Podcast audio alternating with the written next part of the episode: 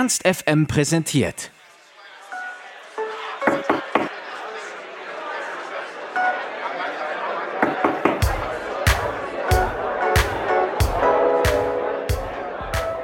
Pop-Hymnen wie Legendary und Learn to Let Go werden im Radio rauf und runter gespielt.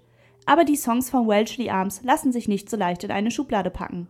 Im Sommer haben sie auf dem Rocken am Brocken gespielt und mit uns darüber geredet, was für sie Heimat bedeutet und wie sie das Tourleben meistern.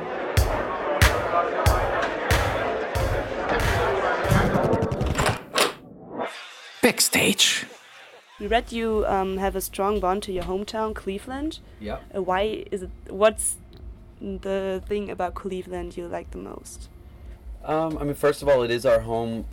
Almost everybody in our band, um, all but one, were born and raised around Cleveland, Ohio, and um, so it's just it's just sort of part of us. But there are things that I, I as I've traveled the world, I I really like. Um, there's a good music and arts culture there, but it's a little bit more on the on the down low. Um, it's not world renowned for that or anything. So everybody who makes art there does it for the passion. No one's doing it to um, be famous or make a lot of money or anything like that. And so those are the kind of people that we get to be around a lot, and it's inspiring um, to see art made from that side of things. Um, also, our families, our all of our fathers were hardworking guys. Even our even our moms were um, hardworking moms, and um, it's a it's a like a blue collar town, a, kind of a hardworking, uh, gritty, grimy kind of town, and and there's something to that that, that we really like. and it's not a big city either. Um, so it's it's kind of been nice to be able to go out and go to Los Angeles or New York or Berlin or get to kind of go where you want to go and get to visit, and then you kind of get to come home to like a quiet like Yeah. environment, which is always really nice. Uh, your music is mostly described as a mix of like blues, rock, and even gospel. Um, which genre would you put your music in, and where does the gospel part come from? Mm. All of I, those. I think it's been hard for us, just as anybody, to um, to describe our own music because we aren't necessarily trying to put it into any one of those boxes. But um, there are uh, a couple members of the band that grew up singing in gospel choirs, and um, I grew up playing blues music, and um, Mikey grew up playing punk rock, and the band is just it's it sounds the way it does because we brought in all those different elements and we don't shy away from any of them you know no one ever says hey you shouldn't play that that drum beat because it's a little too rock and roll or you shouldn't sing that because it's too gospel we just put those ingredients in and and it and it makes welshly arms I was just um, surprised about the gospel part because it's like not the normal thing you would. right I would say a lot. Um, almost all of us, um, maybe except for one, all grew up in a in a church environment too. So a lot of us kind of grew up playing in gospel choirs or playing gospel music. I mean, um, so that's that would. I think that's a big part of what makes Yeah. the sound too. And it's uh, the church is like more important in America than it is here. I think maybe that's why it's we are not used to it. I think so. I think, um, at least in the region that we're from, um, the Midwest region of, of the states, almost every family goes to some church, some type of church. And so it's actually really good for music development because most of these churches have music and they have bands with drums and guitars and everything. And so a lot of us learned to play because we were around it all the time. And, um, and so I think that that's a, a big reason. Almost all of my musician friends from the states played in a church at Yeah. some point in their career. Not everybody. Um, I think over time that that culture is changing a little bit, and not everybody continues to go to church or, you know, practice a lot of the other things that come along. But um, but that's one thing that, that I do appreciate about uh, that culture, that church culture, is uh, is actually uh, learning how to be in a band at an early age. Uh, you once said in an interview that Jimi Hendrix is your biggest influence. Yeah, Um, what inspires you most about him and his music? Uh, well, thinking back to the time that he was making the kind of music that he was making, um, I kind of see him as the probably the most creative musician um, you know of anyone that came before him or in his time. He was pushing the envelope more than anyone ever had in music. Everything else evolved slowly until he got a guitar in his hands and plugged it into an amplifier, and then it was just he and was high on acid while he was doing it. So allegedly. yeah, Um, well, but uh, you know, I think so. His his pure um, creativity is probably the biggest. But the other thing is everything he played and everything he sang was so musical and melodic and brilliant that I just I love it. Yeah, and it's less. I would say it's less about his songs and things like that. It's it's more about how the music came out of him. You know how he played and sang. Uh, which of your songs would you say is the most Jimi Hendrix like song? Probably some of our older Yeah. um, songs. When we first started our band, uh, we were doing a little more of a of a rock and roll blues thing. We were Um, definitely and there was a lot more guitar riffs Yeah. and stuff. So we have a song called Two Seconds Too Late um, that's very Hendrix inspired in the in the riff, and it was on our very first EP. Um, so your music was also used for the Netflix series Sense Eight and for a trailer of Quentin Tarantino's film. Um, you also played on big festivals, well, at least big German festivals Yeah. like Rock, Rock am Ring. Yeah. Um, so how it is for you now to play for such a small audience here? Oh, well, I don't know yet. we haven't done it yet. Um, but uh, we we do we do everything. I mean, we play one night could be a small club, and then the next night's a huge festival, and we're used to that kind of back and forth. And I actually think it's, I think it would get a little bit. I, I don't know, but maybe it would be a little boring to be that band that always has twenty thousand plus people because you're you kind of just everybody starts to look the same. All the audiences would start to look the same.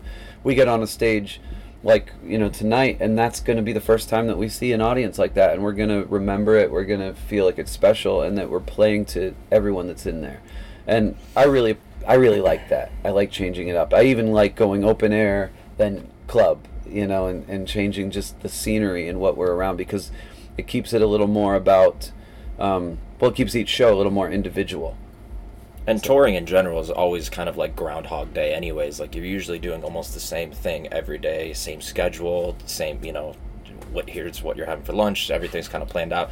So it is nice to like what Sam's saying, like break it up, and you might not know what to expect that night on stage. Yeah. So Do you also have the same set list every evening? No, but we we sometimes will do like a few shows in a row where we do the same thing because that makes it kind of nice for us to tighten up little things like oh if, if we're gonna play this song and go right into that one let's uh let's do this in between. And um and so we uh we usually have a we kind of shrink our song list when we head out on the road. Um, and so we aren't necessarily picking songs that we haven't played in a really long time. We try to keep it like we've got maybe 20 songs that we could choose from for this this tour. And um, and then we might change out a few songs here and there. That's usually what we do. So you don't prefer either big stages or small stages, or if you could choose one? if i could only do one for the rest of my life i would probably choose big because that's a really exciting moment as an artist to to be able to be on a big stage. You can you can do everything that you want to do um, you also have a really big audience that you ju- it's just fun um, but I really wouldn't choose just having that over mixing it up and having both. I, I uh, I'm okay with a small stage too, and I think it brings out a, a different show. Uh, so your first album appeared in 2015, and since then you've already made a great career. Uh, how do you handle the success? I don't know if we do. we'll let you know next year. I think um, your first question was about Cleveland and home and, and everything, and I think being able to go home and, and and be grounded in that. We all have, you know, other things that we get involved in, and we have families, and um, there's a lot of things that just keep life normal for us. And um, and I again, it's about mixing it up. You know, having a little bit of time where we we get to go out on the road and and be with our each other, be with our bandmates, and um, uh, you know, but even even our band, we all feel like we're family members, and I think we keep each other a little bit honest and um, humble and, and all that. And I think we're still working on it. I mean, the last three years we've been just go, go, go, go, go, and we said yes to everything and never used the word no. So this year I think it's been nice. We've been able to take um, some time off and say no to things and, you know, really go after things we really want to do. And I think that's created like a well balance within the band.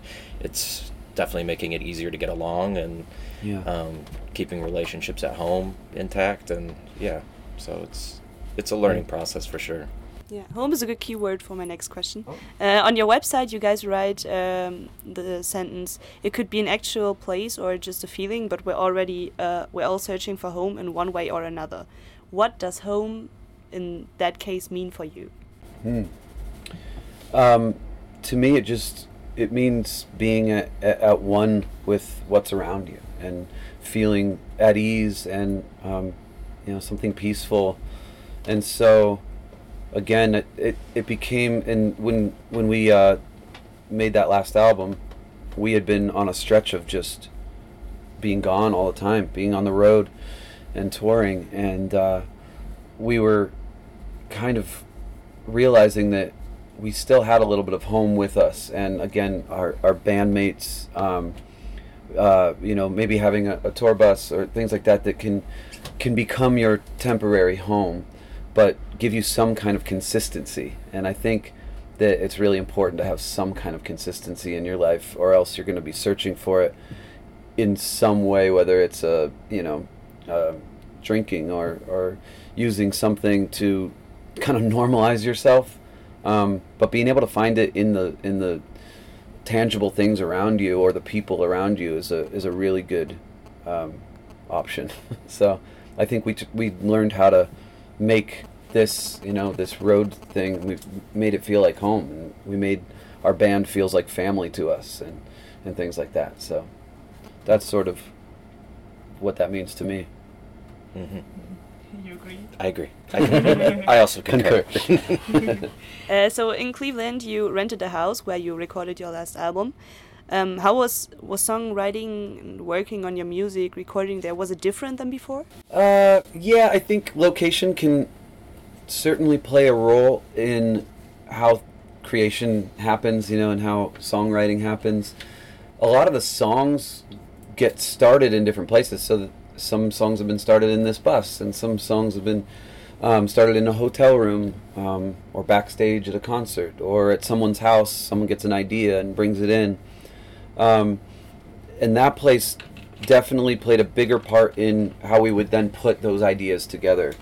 And it's kind of a cool, uh, speaking of the word home, it's kind of got a homey vibe to it. So it, it is a house, it's not a professional recording studio with, you know, silent room to room uh, treatment and and everything. It's you you go in and everybody who's in that house can hear everything that's happening. So we've got drums set up in one room that i think used to be a, a dining room. And there's um, our control room is in like the old living room. And then there's pianos in a bedroom and just all all kinds of stuff. But um, but it's a really cool uh, environment for us to, to make records and so we still have that place and, and work there whenever we're home And it's also nice too because everybody lives pretty consistently close to it, so we don't have to hole up in a hotel room for you know a week or two or whatever to write and record. You get to go home, you get to sleep in your own bed after you're done. So yeah that's a big plus. Yeah Uh, I think most people here, uh, at least here in Germany, only know your songs like Legendary, Sanctuary, or Learn to Let Go. Yeah. Are you kind of afraid of not being a long player band? Like you only have Yeah. one or two singles and that's it? yeah i think it's i think that's natural to to be a little scared like what if we keep making music but no one cares um, but at the same time you can't you can't create if you if you live in that fear and if we always tried to just make another song that sounded like the last one just to make sure it gets accepted and loved then uh, we wouldn't be doing a favor to anyone who who likes our music and supports us because part of that is constantly evolving. And um, and I think that's what we have to do as artists. So we'll keep doing what we do and and I, and hope you know fingers crossed that um, that people especially in Germany have, have been so uh, lovely to us they've just been so accepting of our music and I hope that they continue to do that but um, you know all we can do is uh, make the songs and and hope that people like them yeah, that's that's it for me. Awesome. Got all my questions. Awesome. Well, it was nice talking with you guys. yeah, you too. Thank you.